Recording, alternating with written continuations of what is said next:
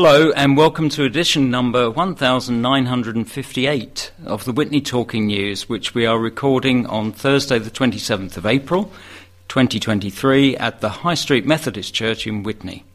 I'm Alan Revell, and I edited this edition. This week, our four readers are Dorothy Allen, Mick Walsh, Anne Crawford, and Andrew Dilger. And our recording engineer this week is Eric Imson. As is usual, we have items taken mainly from the Witney Gazette, plus a sprinkling of items from elsewhere, from, for instance, the Chipping Norton News and the Countryman. But we'll begin with the Gazette's uh, lead story this week, uh, which is read by Dorothy, um, and it's a familiar topic. I'm afraid so. The headline is Campaigners Win Battle to Stop Housing at Woodland. Campaigners have won a landmark case to to- stop a housing scheme at a protected woodland site. The High Court has quashed West Oxfordshire District Council's decision to push through the contentious development on the edge of Rushy Bank near Charlbury in the Cotswolds area of natural outstanding beauty. Friends of the West Oxfordshire Cotswolds have spent several years fighting the building of 25 homes and a 12 bedroom supported living facility at the site. They argued that the development should never have been permitted beyond the town boundary and so close to the woodland. In his judgment, Judge Jarman KC found that the District Council had failed to deliver the minimal ancient woodland protections required by its own planning permission.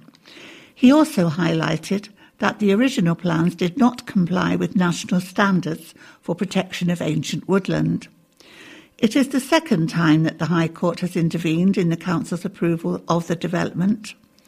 James Whitehead, spokesman for the charity, said, According to the Woodland Trust, ancient woodland covers just 2.5% of the UK and is protected as an irreplaceable habitat. We find it bewildering that the Council seems to have ignored national requirements and the guidance given by Natural England and the Forestry Commission to try and push through this ecologically damaging development. Woodland Trust lead campaigner Jack Taylor added, Ancient woodlands are irreplaceable, rich with wildlife, and a vital component of the British landscape. They are nature's cathedrals. The decision made by High Court in this case is hugely significant. Not only does it ensure the protection of this individual wood, but it also recognises the importance of wider protections for ancient woodlands. Ancient woodland must be protected at all costs. West Oxfordshire District Council first approved the plans in November 2015, but a judge revoked planning consent in July 2017.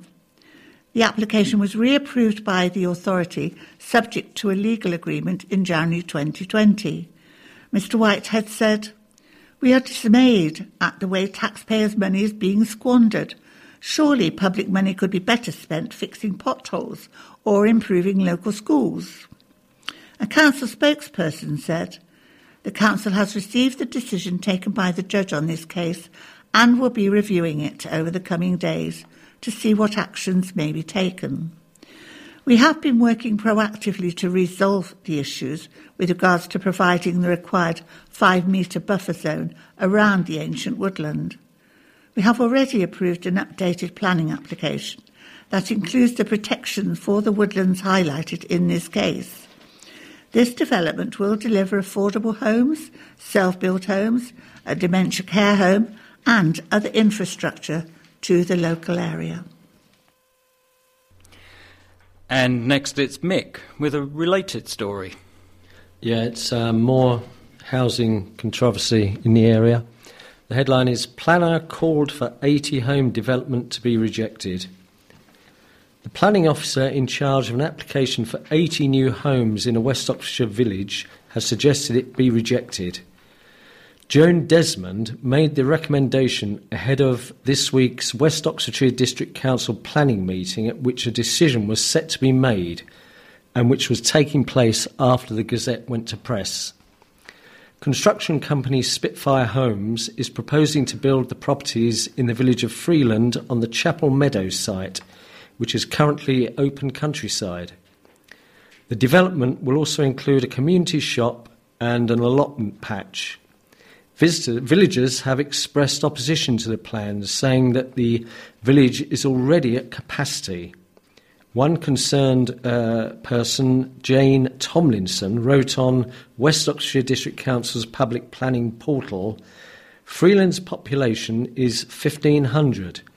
A new estate of 80 houses plonked in a field would increase the size of the village by 10 plus percent. It's too big, entirely inappropriate, and has numerous knock on effects.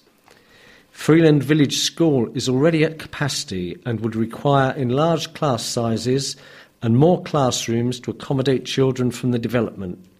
How will they do that? Another resident, Elaine Hardy, added on the public planning portal the development would have a significant negative impact on the village of Freeland. Another 80 houses equates to potentially an additional 100 to 160 cars. There's a bank holiday coming up, and next we'll hear from Anne with some news that we can all use. Yes, no change for May's bank holiday bin collection, says the headline. Householders in West Oxfordshire can expect their waste and recycling collections to take place as normal over the early May bank holiday. The authority has previously suspended curbside waste and recycling collections on set bank holiday Mondays. However, new working arrangements means that the, the all scheduled bank holidays in May, including the extra day um, granted to mark the coronation, Ubico's waste collections will go ahead. The change, which will also apply to August bank holiday, has been introduced to reduce the number of times crews are required to work on the Saturday following a bank holiday to catch up on collections. During these weeks, residents simply need to put their containers out in their usual collection day. The Council is reminding householders to check the authority's website to keep up to date and to view, download, or print the latest waste collection calendar. And finally, in this first round of stories, it's Andrew with a report about dog owners who are angry about river pollution. The headline is Dog Owners Fear Sewage in Water Making Pets Sick. Fears have been raised that dogs swimming in West Oxfordshire rivers and streams are being harmed by sewage releases. Pet owners in the district have complained on social media of sickness in dogs that have been in waterways around South Leigh, near Witney, and Eynsham. One reported their pet suffered diarrhea, lethargy, and being off their food, which they found very upsetting, adding, I've stopped my dog drinking from the ditches and streams now. Another said they knew of a dog that had become gravely ill and was rushed to vets in Woodstock on the night, resulting in a £3,000 bill. Vet Fiona Miller from Medivet Eynsham said a link could not be made between dogs getting ill and sewage in the rivers and could not give a definitive diagnosis.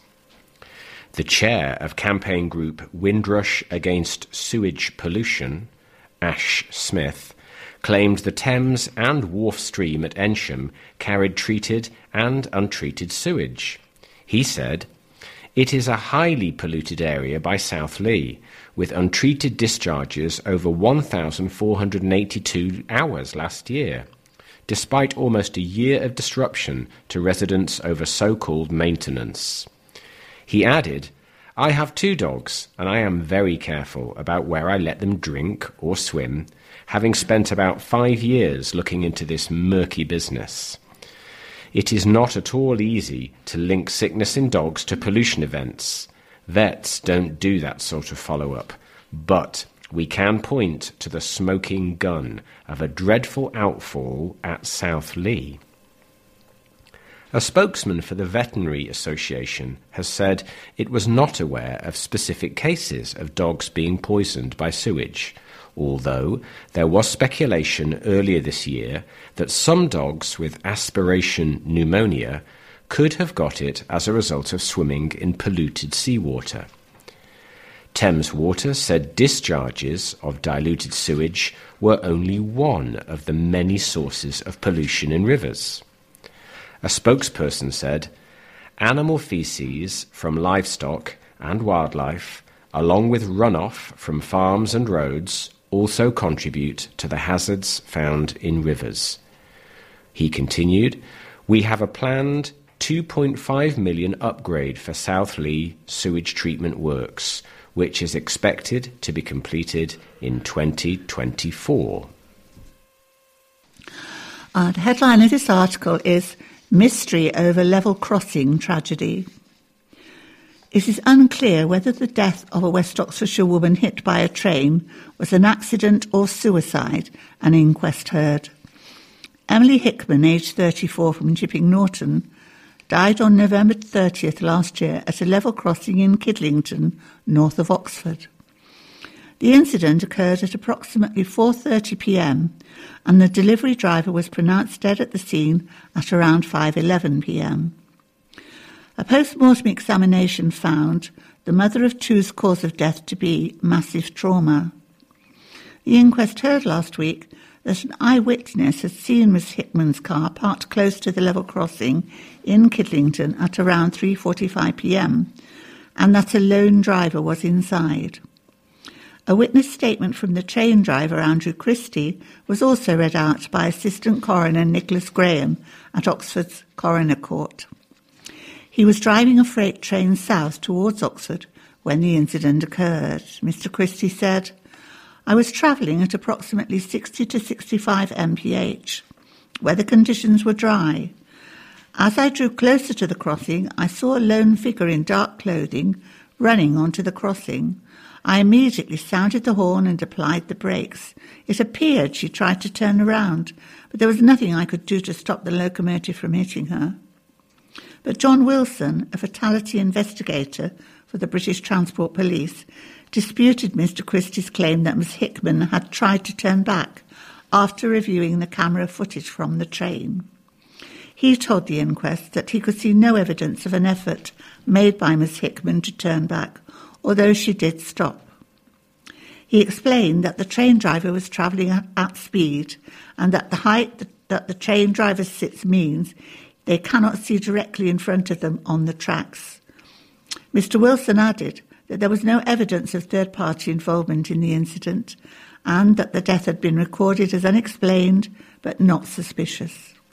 Assistant Coroner Nicholas Graham told the inquest that there was insufficient evidence to rule a conclusion of either suicide or an accident. Miss Hickman had not shown an intention previously to take her own life, nor had a suicide note been left.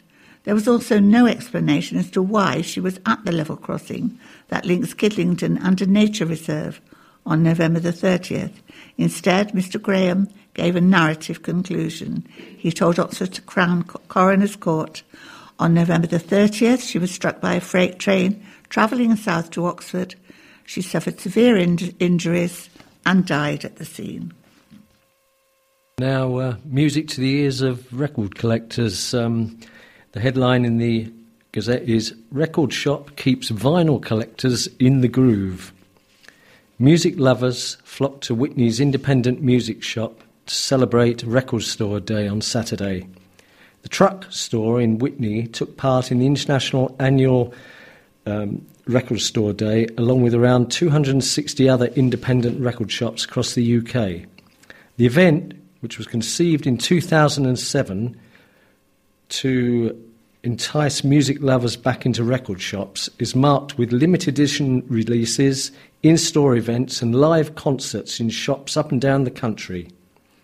Gary Smith, who owns the shop in the Woolgate Centre, said it was a huge success. He added, Back in the beginning, it was just a few records on a little table, and it's now just grown and grown. We had the biggest queues yet, but we managed to make sure everyone was happy and got what they wanted. The most popular releases this year were the 1975 Live with the BBC Philharmonic Orchestra and Taylor Swift's album Folklore, the Long Pond Studio Sessions.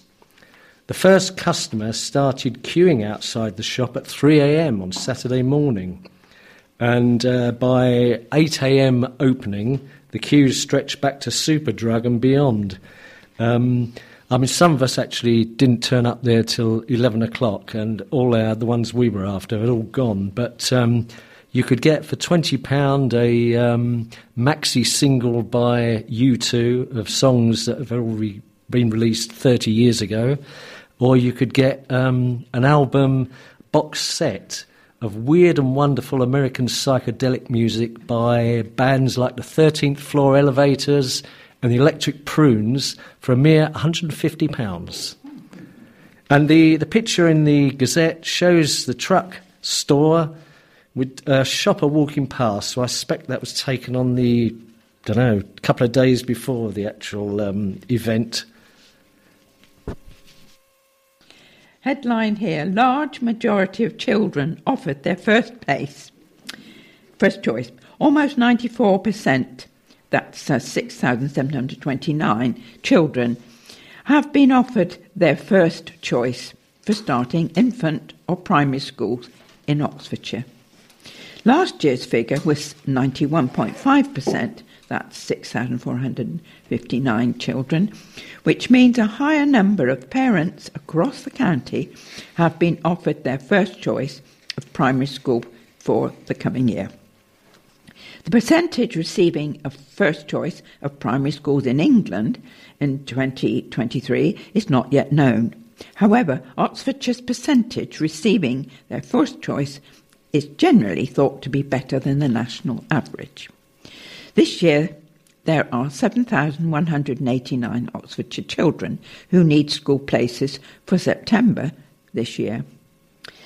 This is 129 more than last year, when, when 1,000, no, 7,060 Oxfordshire children needed school places. Hayley Good, Oxfordshire County Council's Deputy Director of Children's Services in Education, said, Our school admissions team has done an excellent job in ensuring that so many children have been offered first place, first choice. I'm grateful to the team for all their hard work. Our aim is, as a council is to give every child a good start in life. And the headline of this one is Wildlife Trust urges candidates to support nature. The Wildlife Trust has urged prospective councillors to promise to restore nature in their areas. The Berkshire, Buckinghamshire, and Oxfordshire Wildlife Trust, or BBOWT, called on all candidates in next week's local elections to sign a pledge for nature. The Trust has written to hundreds of candidates standing for 300 seats in 11 councils across the three counties the Trust covers. Each one has been invited to sign a pledge saying that they will work to create, enhance, and restore nature in my council area. The Trust has published a web page where people can find out who their local candidates are, whether they have signed the pledge, and contact individual candidates asking them to sign it. Matthew Stanton, BBOWT, Head of Planning and Advocacy, said Local councillors have fantastic opportunities to make small changes like standing up for green space and fighting unsustainable development. And these acts can add up to make a huge difference for wildlife and for people. That's why we're asking all the candidates in our area to make a pledge and we're asking everyone else to vote for nature. Elections take place for 16 places on West Oxfordshire District Council on Thursday, May the 4th. Voters can find a list of candidates in their area, find out if they have signed the pledge, and ask them to sign it at bbowt.org.uk forward slash vote hyphen nature hashtag list hyphen of hyphen candidates. Hmm, that's quite a long one. I'll rerun that for you. bbowt.org.uk forward slash vote hyphen nature hashtag list hyphen of hyphen candidates. The list of candidates who have signed the pledge will be regularly updated until election day. Election candidates can find out more about the pledge and sign it at bbowt.org.uk forward slash vote hyphen nature hyphen candidates. Um, the headline reads Great Chippy Bank Robbery.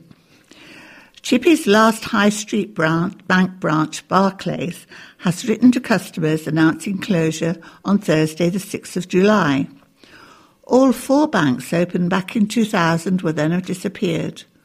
Barclays, following all the others, has nearly 100 further branches closing in 2023.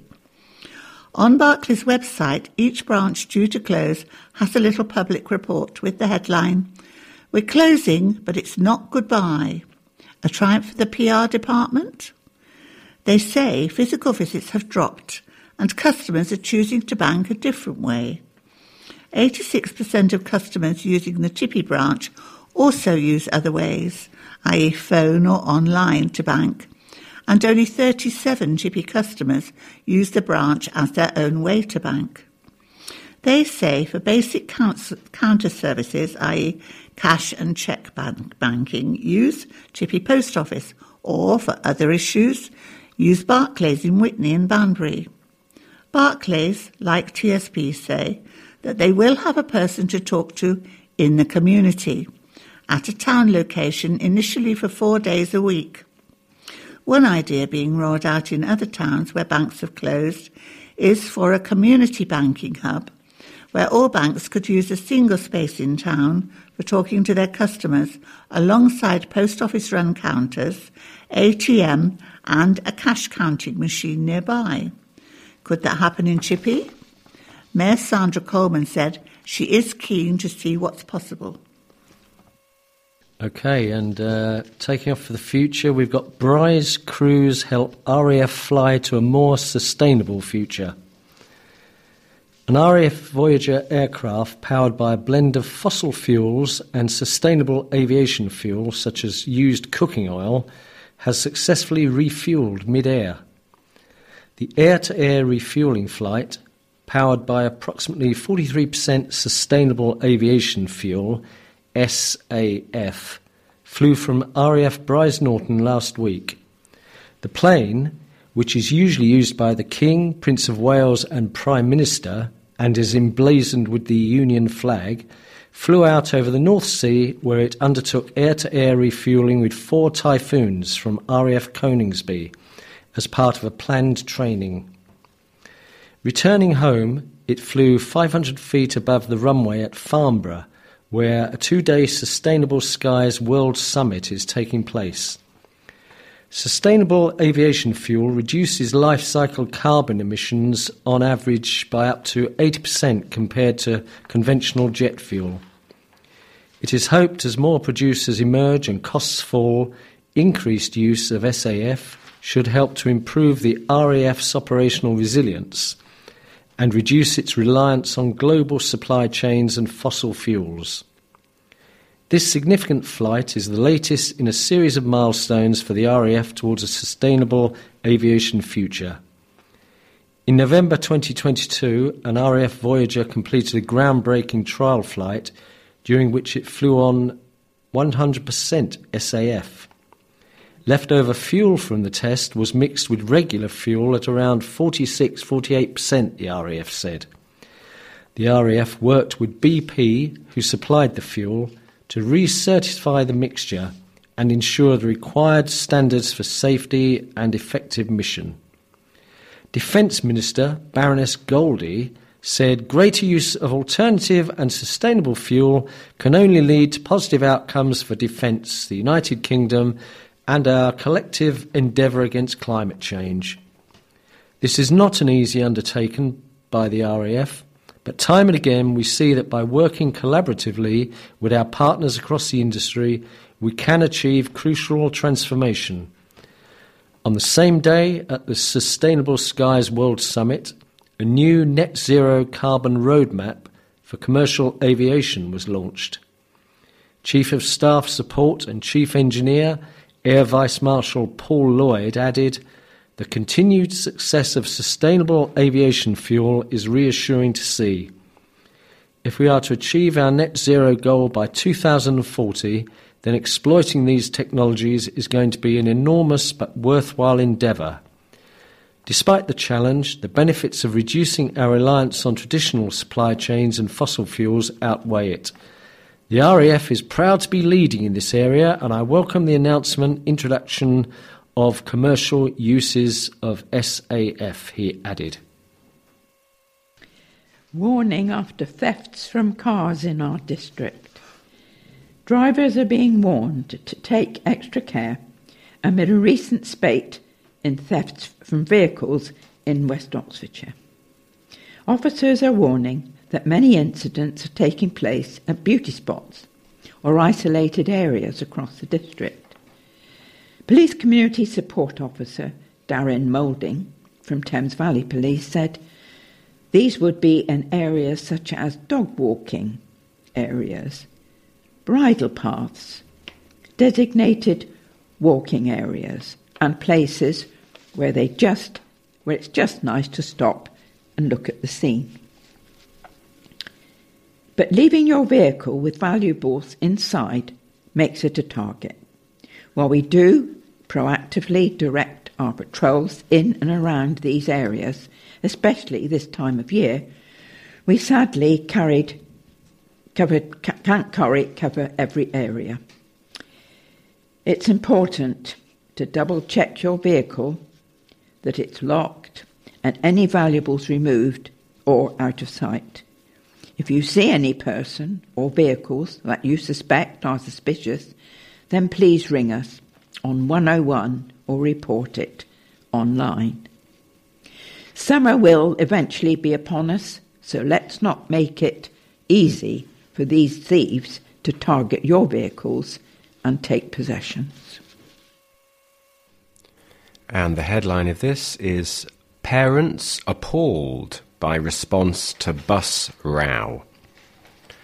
Parents set to be affected by the Council's withdrawal of school bus services are appalled. They've been asked to take part in communication workshops.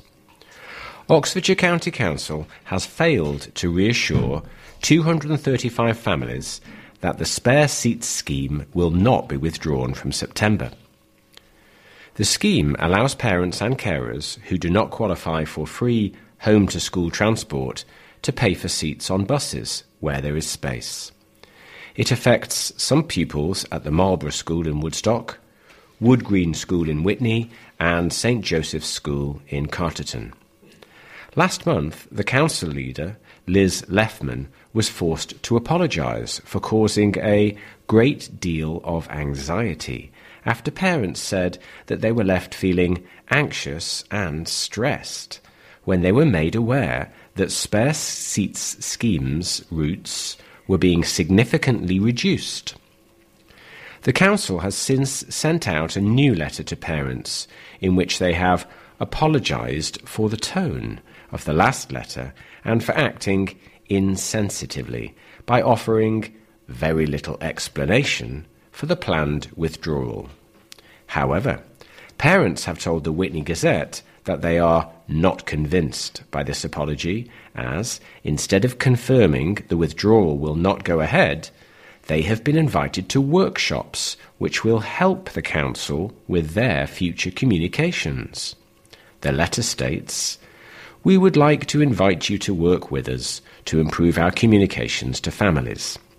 In the coming weeks, we will be running a number of online workshops to seek feedback and ask for suggestions about how we can improve and what you would like to see from our communications in future.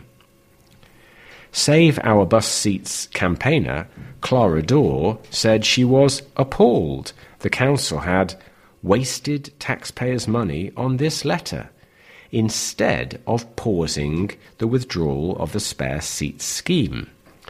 Ms Dorr said, We have already told the scrutiny committee we do not want to receive this letter.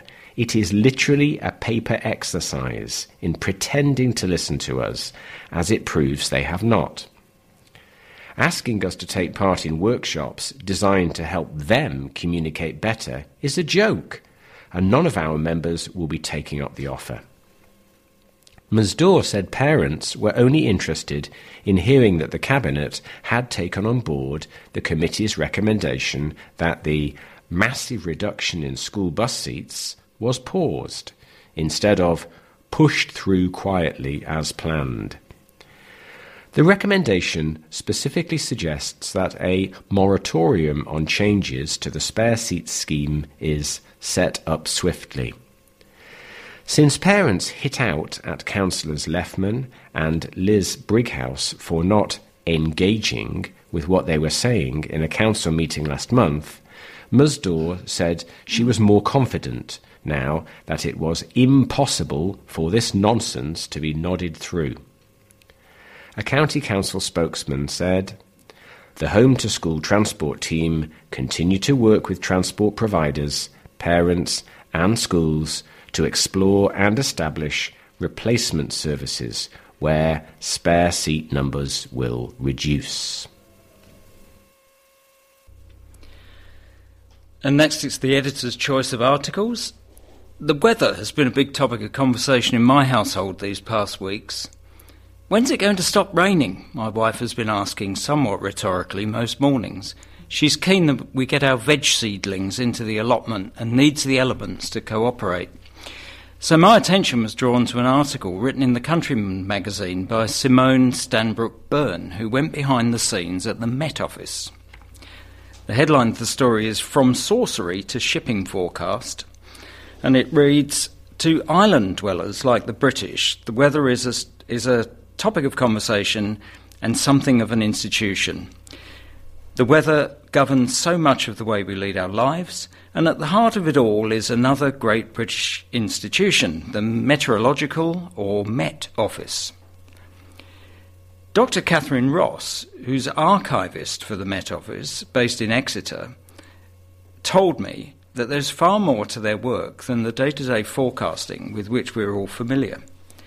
She worked at the Army Medical Services Museum and said, Every archive is different. It was quite a change from military medicine to meteorology. I had to learn all about current and historical weather and climate science in order to understand the records I care for here. Catherine's work gives a fascinating insight into weather forecasting down the centuries. She said, The oldest item in the archive is an il- illuminated manuscript dated to approximately 1290. It is the text of, and this is Latin, so forgive me if I haven't got it completely correct, De Negotio Naturali, which translates as On Natural Business, and was written by the Austrian bishop Albertus Magnus. It would have been transcribed by a monk and is in contracted medieval Latin. She said, In an era when it was unwise to question the supremacy of God or of the Catholic Church, Magnus instead seems to have taken a very analytical approach, some might say cowardly, I suppose, questioning the work instead of Aristotle and other great thinkers. Catherine explains that from a meteorological as- aspect, one of the key things in his manuscript is a study of reflection and refraction.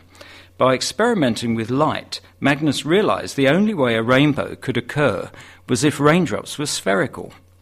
The nature of white light itself was not understood until Isaac Newton, almost 400 years later. So Magnus's work was an impressive achievement. And he's now Saint, Ma- saint Albertus Magnus, um, the patron saint of natural scientists. The Met Office itself was founded in 1854 and was potentially operating illegally for its first 97 years. Henry VIII had outlawed weather forecasting as sorcery, and it's a law which was not fully repealed until 1951. Catherine said, Foretelling the weather was seen as prophecy and implied a magical ability to tell the future. The weather was one thing, but those who could foretell the future might also look into the fate of the monarch, and that was far less desirable. The weather diaries of Admiral Sir Francis Beaufort are also held at the archive, and Catherine describes their relevance to meteorology. Beaufort was born in 1774 and went to sea at the age of 14. He came to specialise in the creation of charts, and as a skilled surveyor, understood the importance and accuracy of these charts. As his career developed, he became increasingly dissatisfied with the established means of measuring and recording wind speed in naval logs. The single most important entry in his weather diaries dates to the 12th of January 1806, when, as commander of HMS Woolwich, he wrote the following words Hereafter, I shall estimate the force of the wind according to the following scale, as nothing can convey a more uncertain idea of wind and weather than the old expressions of moderate and cloudy. After this, he inscribed the first version of what we now know as the Beaufort scale. Catherine said the first Beaufort scale had 13 wind forces, but Beaufort edited it and improved it. On the first page of his 1807 diary, he produced the recognisable scale with 12 forces ending in hurricane, and descriptions of how each of these would affect a standard Royal Navy frigate, a man of war. Beaufort's wind scale was adopted around the world and is still used today. The Met Office was founded in 1854 under the leadership of Vice Admiral Robert Fitzroy, says Catherine.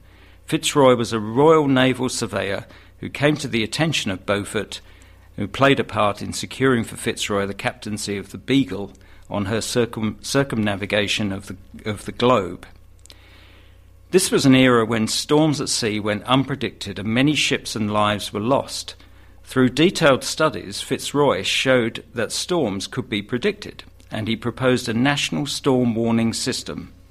There was doubt among the scientific establishment that the weather could be predicted, says Catherine, but the government permitted Fitzroy to test his new science of weather forecasting and to establish a storm warning service.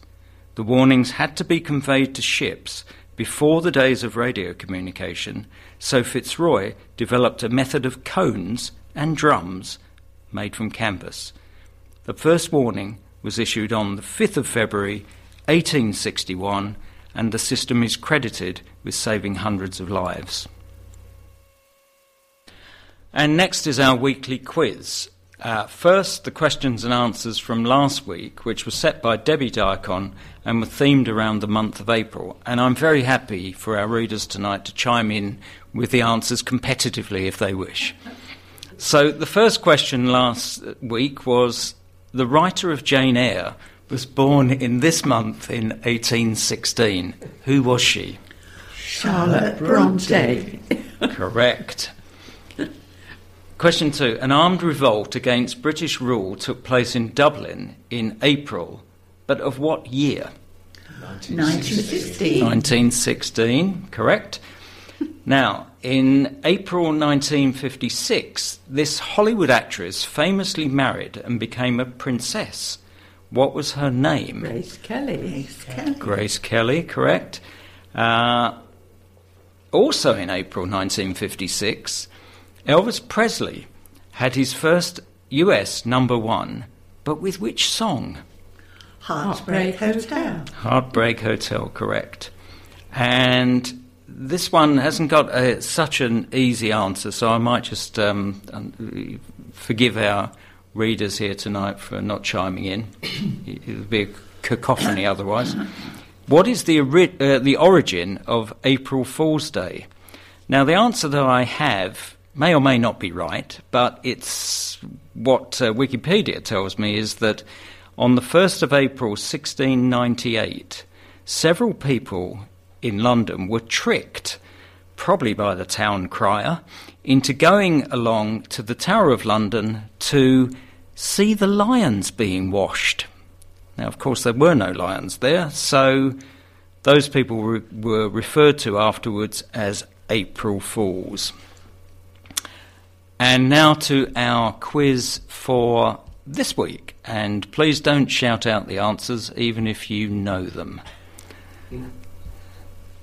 So, uh, all the questions are concerning May. You'll have to pause, Eric. Sorry, I can't pull the. So, Sorry. so the quiz questions, and these all relate to May. Uh, and the first one is, what season is May in the world's southern hemisphere? Is it summer, winter, spring, or as the Americans call it, fall? We call it autumn, of course. That's question one. So, question two Cinco de Mayo celebrates the Mexican victory over which country in 1862? And again, this is multiple choice. Was it France, the United Kingdom, the USA, or Spain? My next question Which spring flower officially represents the month of May? I'll give you uh, four choices. Is it the carnation, the lilac, lily of the valley, or tulip? Next question.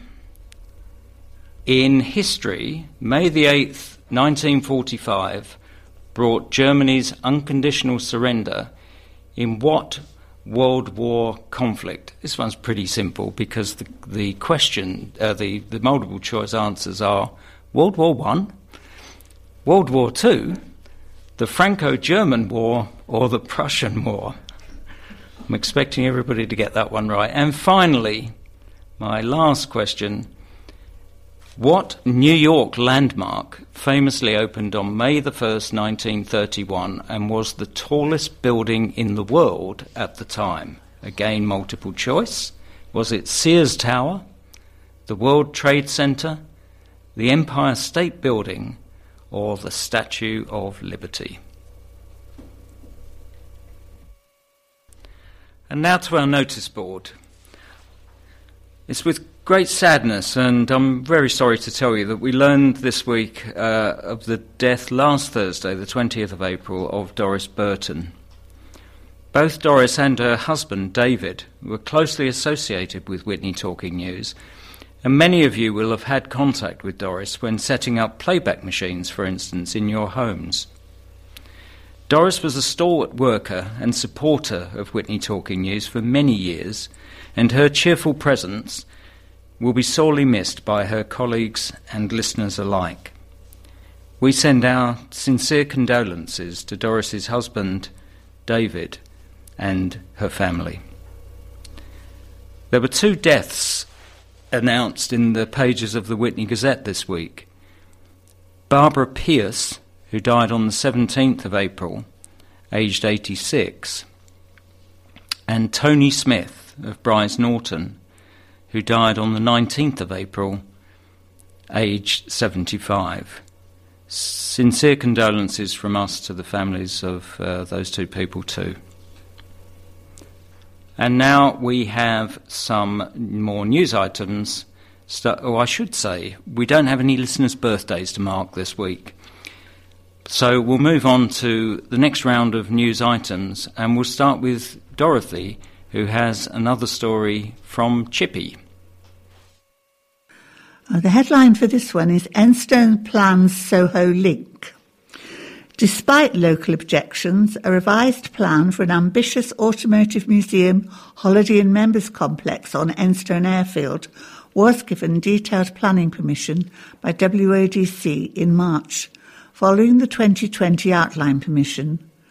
Of some interest, it also now appears that Soho, Soho House Group's majority shareholder, US billionaire Ronald Burkle, has recently taken a majority shareholding in the Enstone project, leaving original backer, US auto enthusiast Peter Mullin, with a lesser role. More holiday homes. The project is certainly huge.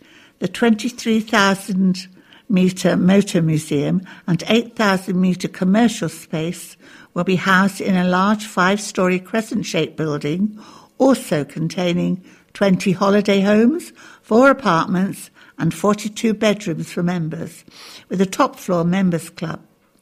Elsewhere, there'll be 56 homes, double that in the original proposal, designed as villas, farmsteads, and lake houses, each boasting up to seven ensuite bedrooms, plus games room, gym, home cinema, wine cellar, sauna, and staff accommodation. The dwellings will be sold as holiday homes to fund the museum development. The landscape grounds include a lake and an exercise track for vehicles. Benefits and visitors. The Mullin Company claim the project will bring many temporary construction jobs and between 260 and 300 permanent new jobs and to add 11.3 million to 12.7 million pound annually to the local economy. One and a quarter million pounds is being offered towards off-site affordable housing and 1.7 million pound to local community projects. The Mullins Club will cap its membership at 1,500. Soho House reportedly has 3,000 local members and anticipates 200,000 visitors a year. Blenheim attracts 750,000. There are also Soho Links.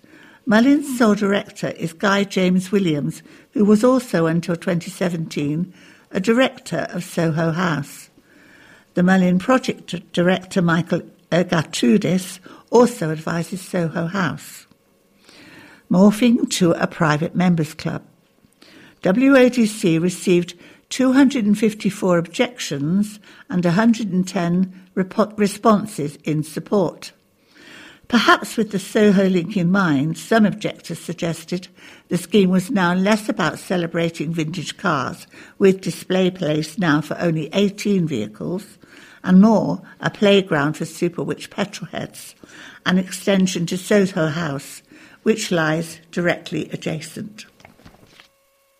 County hospitals relax COVID face mask rules, is the headline. Patients at Oxford University hospitals will no longer be required to wear face masks.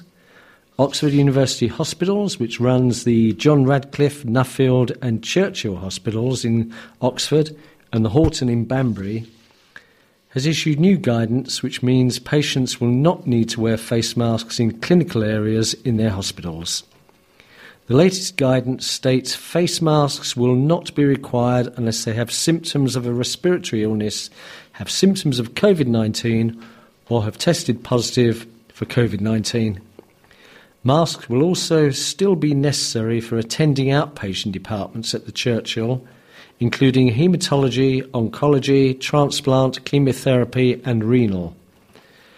Dr. Annie Sykes, Interim Chief Medical Officer at Oxford University Hospitals, said, Following a change in national testing guidance, we took the opportunity to review our COVID 19 safety measures, including mask wearing, in careful discussion with our infection prevention and control colleagues. We will continue to support our staff, patients, and visitors to wear face masks in all areas of our hospitals if that is their preference. And mask dispensers will remain in place in the various entrances to our hospitals. We will continue to keep this updated guidance under review. If patients are advised to wear a mask by infection prevention and control, this will also be an exception. Patients who feel more comfortable wearing a mask can also choose to do so. However, visitors who are coming into contact with immunocompromised patients will still be required to wear a mask. Staff will also no longer be required to wear a mask unless they are caring for patients with COVID 19, respiratory infections, or in haematology, oncology, transplant, chemotherapy, chemotherapy, and renal care. Stars to make Literary Fest a real page turner. Country Files Adam Henson, radio journalist Ed Stourton, and crime writer Clare Mackintosh are among almost 60 authors on the lineup for the week of Chipping Norton Literary Festival. The 10th Chip Fest kicks off tomorrow and runs until Sunday. Other familiar names appearing including TV historian Greg James, nature lover Richard Smythe, No More Page 3 campaigner Joe Cheetham, and Arts Report Will Gompertz. Arts expert, I should say. Budding writers can still secure sites in a range of writing workshops, and there is fun for children and drawing storytelling, and action stories. Okay.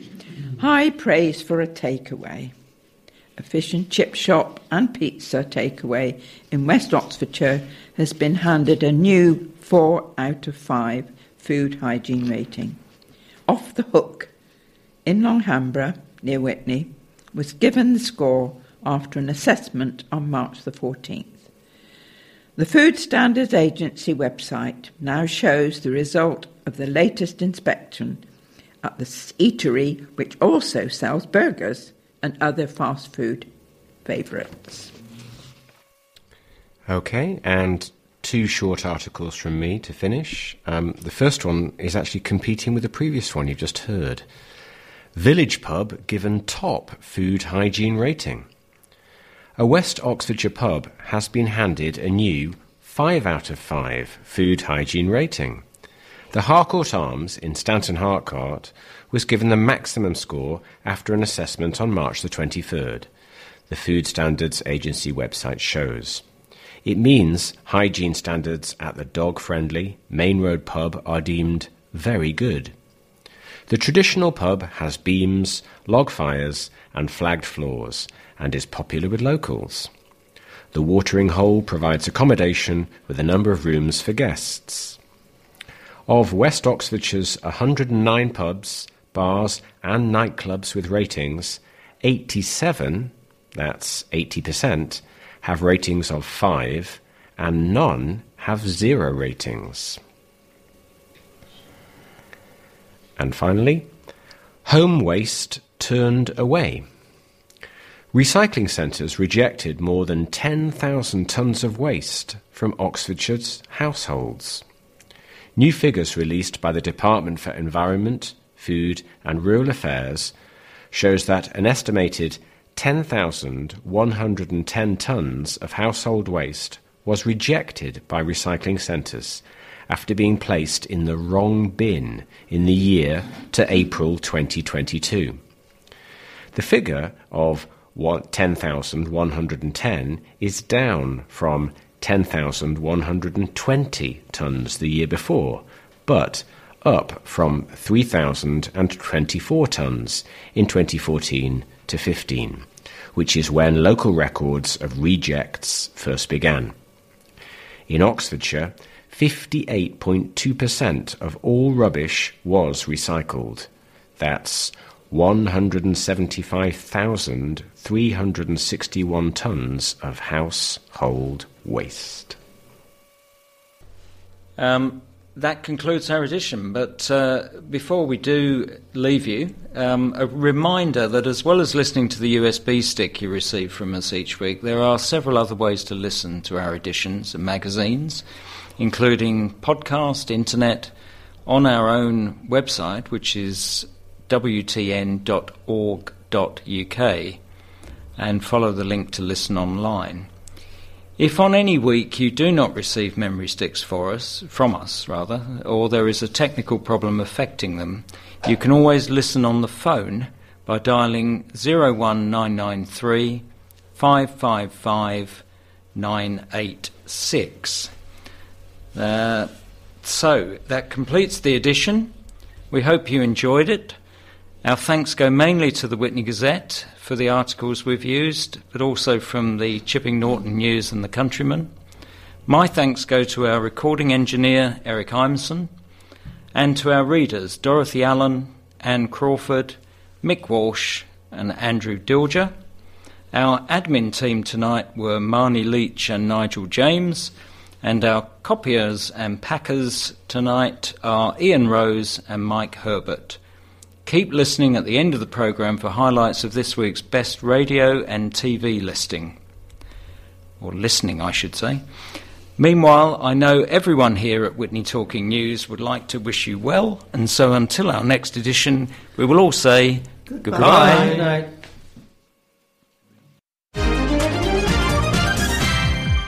TNF Soundings.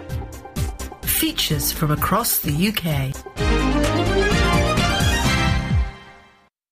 Now for a look at some of this coming week's radio highlights, starting with Saturday, April 22nd.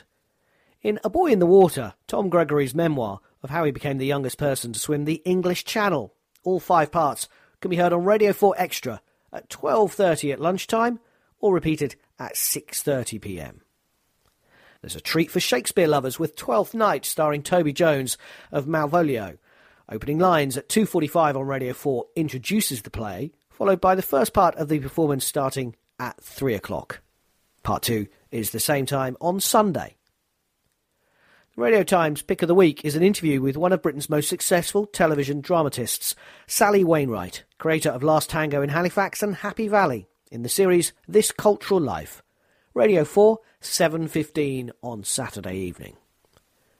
And from Archive on 4 comes Tanni Grey-Thompson, Still Not Equal, in which the Paralympic athlete looks back on how attitudes to disabled people have changed over 50 years.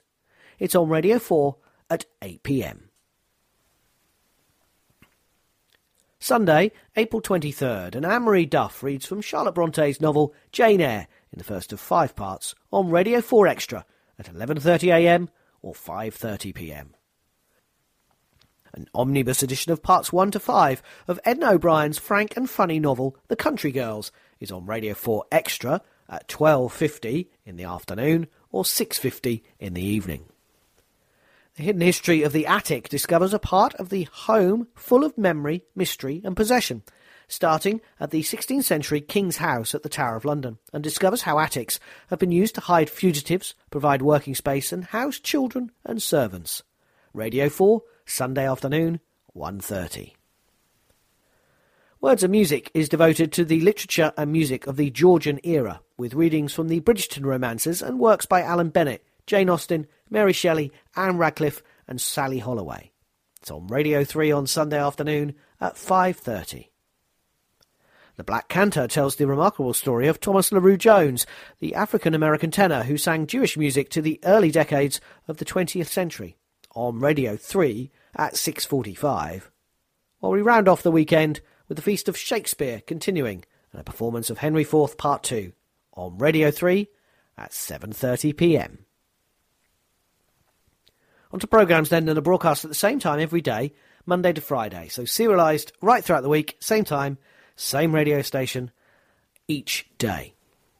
Book of the week is The Earth Transformed by Peter Frankopan, charting the elements that have shaped the world from the Big Bang to the present day. It's on Radio 4 at 9.45 a.m. The Quarry is a thriller from 1965 in which the Shenleys buy an old painting unaware of the troubling consequences. Radio 4 Extra, 11am or 4pm. The Country Girls by Edna O'Brien continues at 7.15, 12.15 or 5.15 on Radio 4 Extra. A dramatisation of Wuthering Heights by Charlotte Bronte can be heard every day at 10am or 3 o'clock on Radio 4 Extra. Composer of the week is Joseph Haydn at 12 noon, Monday to Friday, Radio 3. The Warsaw Ghetto, History as Survival, is the story of an extraordinary secret archive of life in the Warsaw Ghetto, compiled by a secret group of historians and writers determined to preserve their experiences. It's on Radio 4 every day at 1.45. And this week's Book of Bedtime continues the reading of The Young Accomplice by Benjamin Wood. Radio 4, 10.45 each night. On to programmes then to listen to through the rest of the week, starting with Monday, April 24th. Lucy Worsley's series Lady Killers this week looks at the 1922 Ilford murder and story of Edith Thompson, who only witnessed the murder of her husband but ended up being accused of the crime. It's on Radio 4 at 11.30am.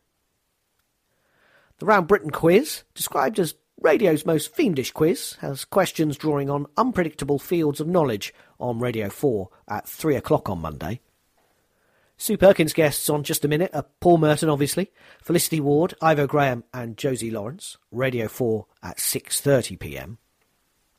Well, Radio 3 in concert brings us the 80th birthday celebration of John Eliot Gardiner, who spent most of his musical life immersed in Bach's liturgical music. In this special concert, he conducts the Mass in B minor, widely regarded as the summit of Bach's religious music. Radio 3, 7:30 p.m. Tuesday, April 25th. In a new series of the touring coronary panel show, The Kitchen Cabinet, the panel including Ainsley Harriott answers audience questions on Radio 4 at 3 o'clock. Costing the Earth asks what's gone wrong with our water system, as sewage is now discharged from our rivers and seas on a regular basis, and joined by agricultural pollution and a host of microplastics. How did we get into this situation? What will it cost to put it right? And how do we go about sorting out the mess? Radio 4, 3.30 p.m. Also on Tuesday, Wasson Cornwall is a new series with a cast including long-term Cornish resident Dawn French in a sketch show celebrating everything that makes contemporary Cornwall what it is, the people, the history, and the modern way of life. Radio 4, 6:30 p.m. Peter White presents In Touch with news, views and features for people who are blind or partially sighted on Radio 4 at 8:40 on Tuesday evening. While Free Thinking presents Queen Charlotte, Fashion and Music, a discussion on soirees, soprano stardom and sexual scandals in the Georgian era. Radio 3, 10 pm. Wednesday, April 26th, Thinking Aloud, Democracy, the political system that supposedly underpins the Western world, comes under scrutiny. Radio 4, 4 pm. Choral Evensong, in contrast, comes from the Chapel of Merton College in Oxford on Radio 3 at the same time, 4 pm. In Lemn Sissay's Social Enterprise, the poet, broadcaster, and author reflects on charity, social enterprise, and people. In his first episode, he explores the idea of shelter in all its forms. Radio 4, 6:30 p.m. on Wednesday. And Free Thinking tells the story of Emily Anderson, who was not only part of the Bletchley Park code-breaking team, but also deciphered Mozart's and Beethoven's letters and diaries. And there's also a discussion of punishment and the Magdalen laundries in Ireland, the institutions run by Catholic nuns in which they confine so-called fallen women. Radio 3, 10 p.m., rounding off Wednesday's listening. Thursday, April 27th, and subject of this week's Open Country is Jamie Allan, a celebrated musician and friend of the aristocracy, but also a thief, bigamist, and deserter, and the source of many songs and legends in Northumbria. Folk singer Jez Lowe traces one of those legends across the rivers Ouse and Nidd, over which Jamie Allan supposedly fled from army conscription to freedom in Scotland. Radio 4, the place for this, 3 o'clock. In the series Princess, Anita Anand and her guests discuss the Hindu goddess Devi Sita, the female protagonist of the heart of the Diwali story. Radio 4 at 4pm on Thursday. BBC Inside Science presents the latest scientific research to make the news headlines on Radio 4 at 4.30. While the subject of fallout living in the shadow of the bomb this week is Christmas Island, one of the small islands where Britain tested the hydrogen bomb. To prepare for and monitor the tests, the British utilised service personnel, including national servicemen and Fijian soldiers, with long-term consequences. Many have fought a long campaign of recognition of what they experienced. The programme is on Radio 4 at 8.30pm. To Friday, April 28th, and a new series of Eye for a Killing, drama documentary telling the story of the infamous Scottish serial killers Burke and Hare. It begins on Christmas Eve 1828 as William Burke stands trial for murdering an old woman, Madgie Docherty. In the witness box is his accuser, William Hare, Burke's accomplice in 16 murders. Radio 4, the place for this, 2.15 in the afternoon. In the series Understand the Economy, the final episode looks at how the energy market works and provides a brief rundown of the national grid on Radio 4 at 2.45. The topical comedy panel game, the news quiz returns for a new series on Radio 4 at 6.30pm. And we round off the week and Friday with second-hand shops littered with old 7-inch vinyl records that were self-made by bands. In The Single Life, Mark Hodkinson, who was in such a band, buys a handful of these singles and tracks down the people who made them. Radio 4 Extra, 8pm, Friday evening. That's it. Thank you to Wendy for the highlights this week. May I wish you a peaceful, safe, and enjoyable week of radio listening. TNF Soundings.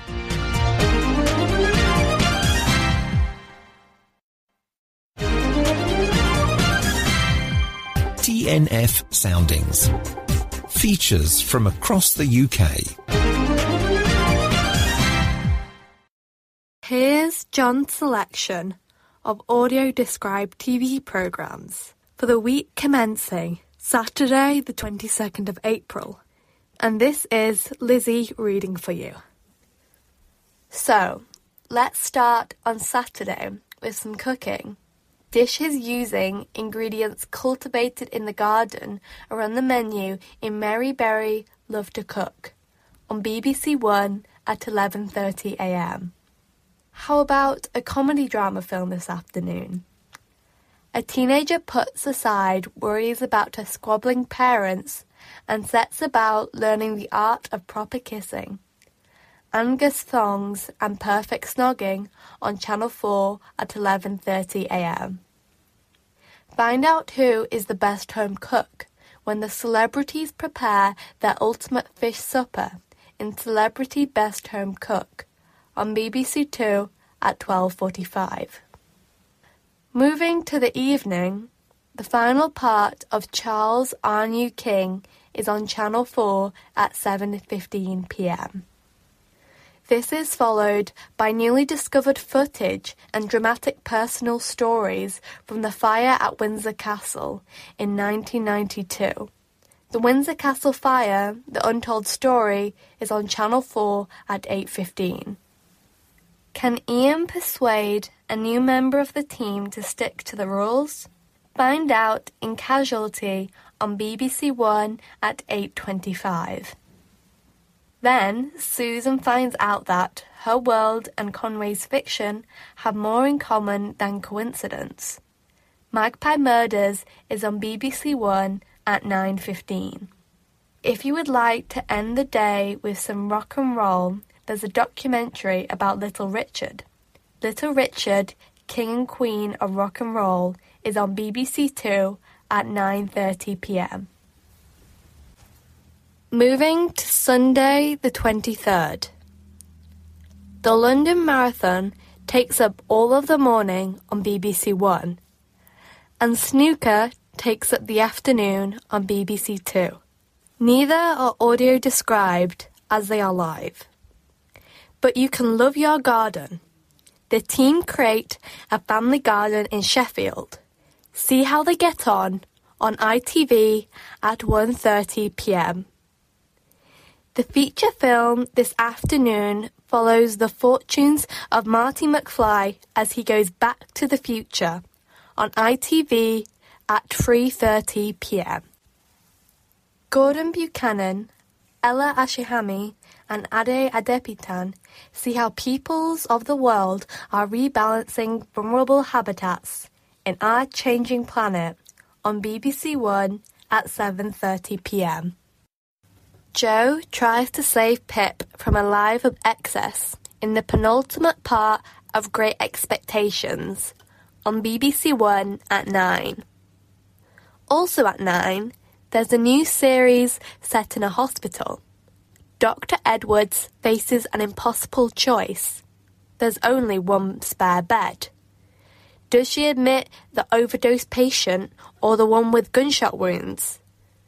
When one of them dies and there's an official investigation, she finds herself fighting for her career. Find out how she gets on in malpractice on ITV at 9. If you've been watching Last Woman on Earth with Sara Pascoe, on the final leg of her journey, Sarah travels through Jordan and learns how to be a Dead Sea lifeguard. Her series concludes on BBC Two at 9. Now the programmes that are on every day of the week. Starting on BBC One with paramedics on scene at 10:45. Homes under the hammer at 11:15. Bargain hunt at 12:15. Doctors at 1:45 but not on Friday. Escape to the Country at 3 pm. Moving to ITV, Dickinson's Biggest and Best Deals at 2 pm. The soaps are on their usual channels at their usual times. So, what's on on Monday? The big black chair beckons for the grand final of Mastermind on BBC Two at 8. As we have said, it's not audio described, but you should understand the questions and maybe answer some. I can't. There are some short films about the contenders, which might be difficult for you to follow. Sarah wants to update the guest bedroom with matching wallpaper and fabric, but Graham isn't convinced. How they get on is revealed in Sarah Beeny's new life in the country on Channel 4 at 8. Tommy's firearms exam is brought forward and Stevie tries to convince Grace to come back to work. All will become clear in Blue Lights on BBC One at 9. Did you ever wonder what all the fuss was about with I'm a Celebrity Get Me Out of Here? Well, there's a new series. This time set not in Australia, but in South Africa. As it isn't live, this time it is audio described. I'm a Celebrity South Africa is on ITV at 9 pm and continues all week at this time. Are you a steam train fan? Would you like to travel on the footplate of a steam engine? Well, that might be difficult, but the next best thing is to travel along the Severn Valley Railway with driver Roger and fireman Ryan in the Flying Scotsman from the footplate on BBC Four at 9 pm. Moving to Tuesday.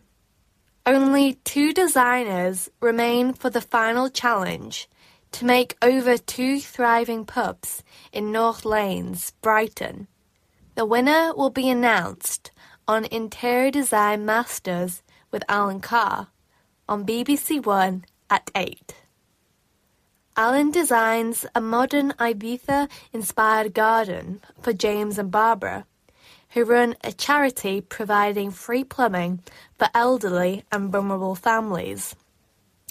The resulting garden is shown and described in Love Your Garden on ITV at 8.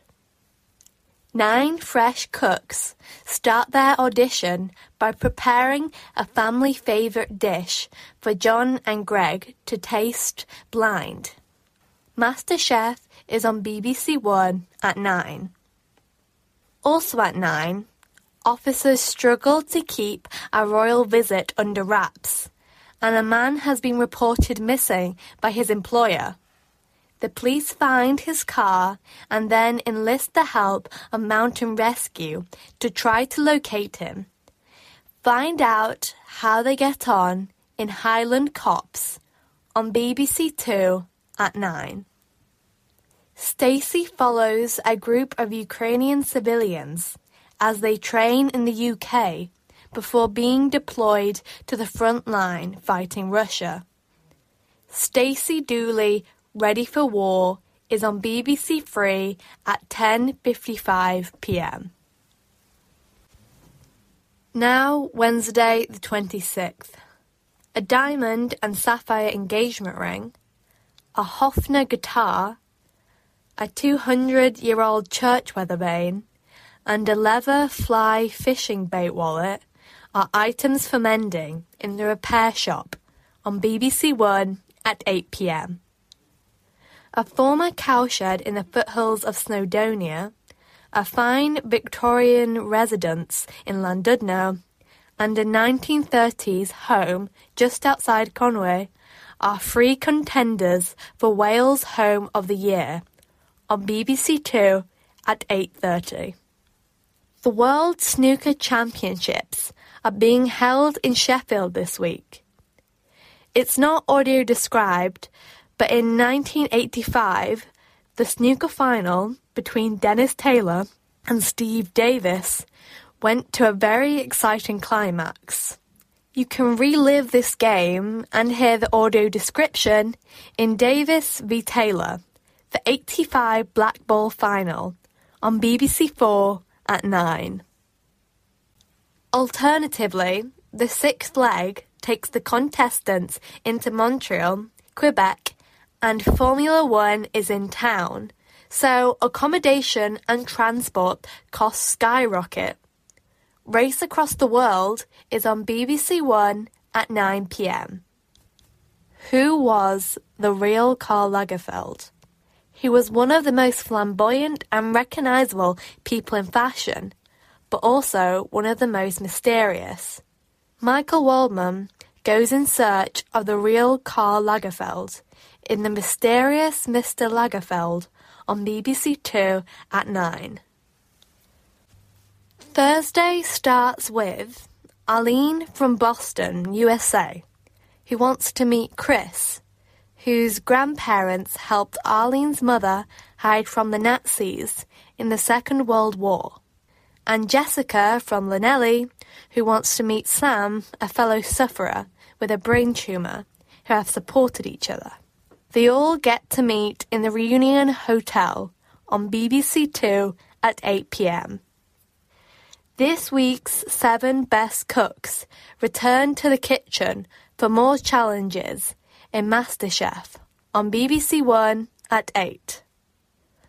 Paul is at Battersea to meet a spaniel who was found tied up, a Shorkie with a worry lump, and a yappy Patterdale he needs to acquire some manners.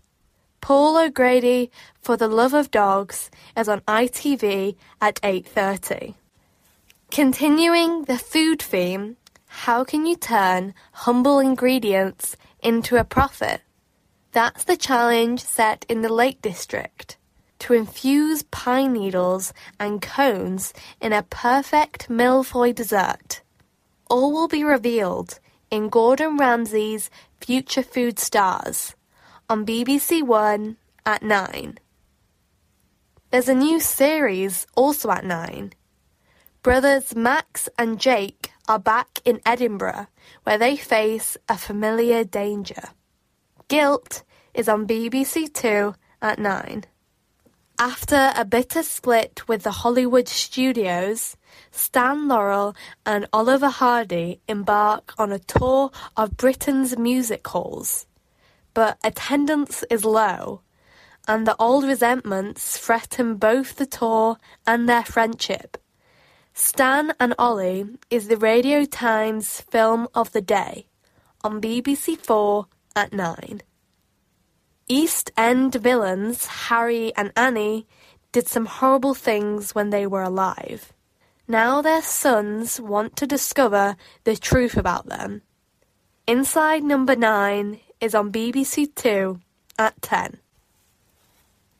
Finally, to Friday the 28th. There's a community of North Koreans living in Japan. They have their own schools with pictures of North Korean leaders in every room. The Residents Association has been responsible for sending millions of dollars back and forth between Japan and Pyongyang. What's it like for them? Find out in Unreported World Inside Little North Korea on Channel 4 at 7:30 p.m. The four remaining cooks fight for a place in Knockout Week in MasterChef on BBC One at 8:30. Wicky has to keep out of the way of the Undertakers as well as clean up after a gameskeeper is murdered in Wales. But they are not the only people at the scene, and then things take a sinister turn. The Cleaner is on BBC One at 9:30 p.m. It's day 5 of Celebrity South Africa on ITV at 9. How about ending your week with a sci-fi film? Mark Watney is left behind on Mars when they are hit by a ferocious storm and his fellow crew members escape from the planet. He uses scientific knowledge and ingenuity to survive until he can be rescued. But will he make it? Find out in The Martian on BBC One at 10:40 p.m. I hope you find something of interest in my choices this week. TNF Soundings.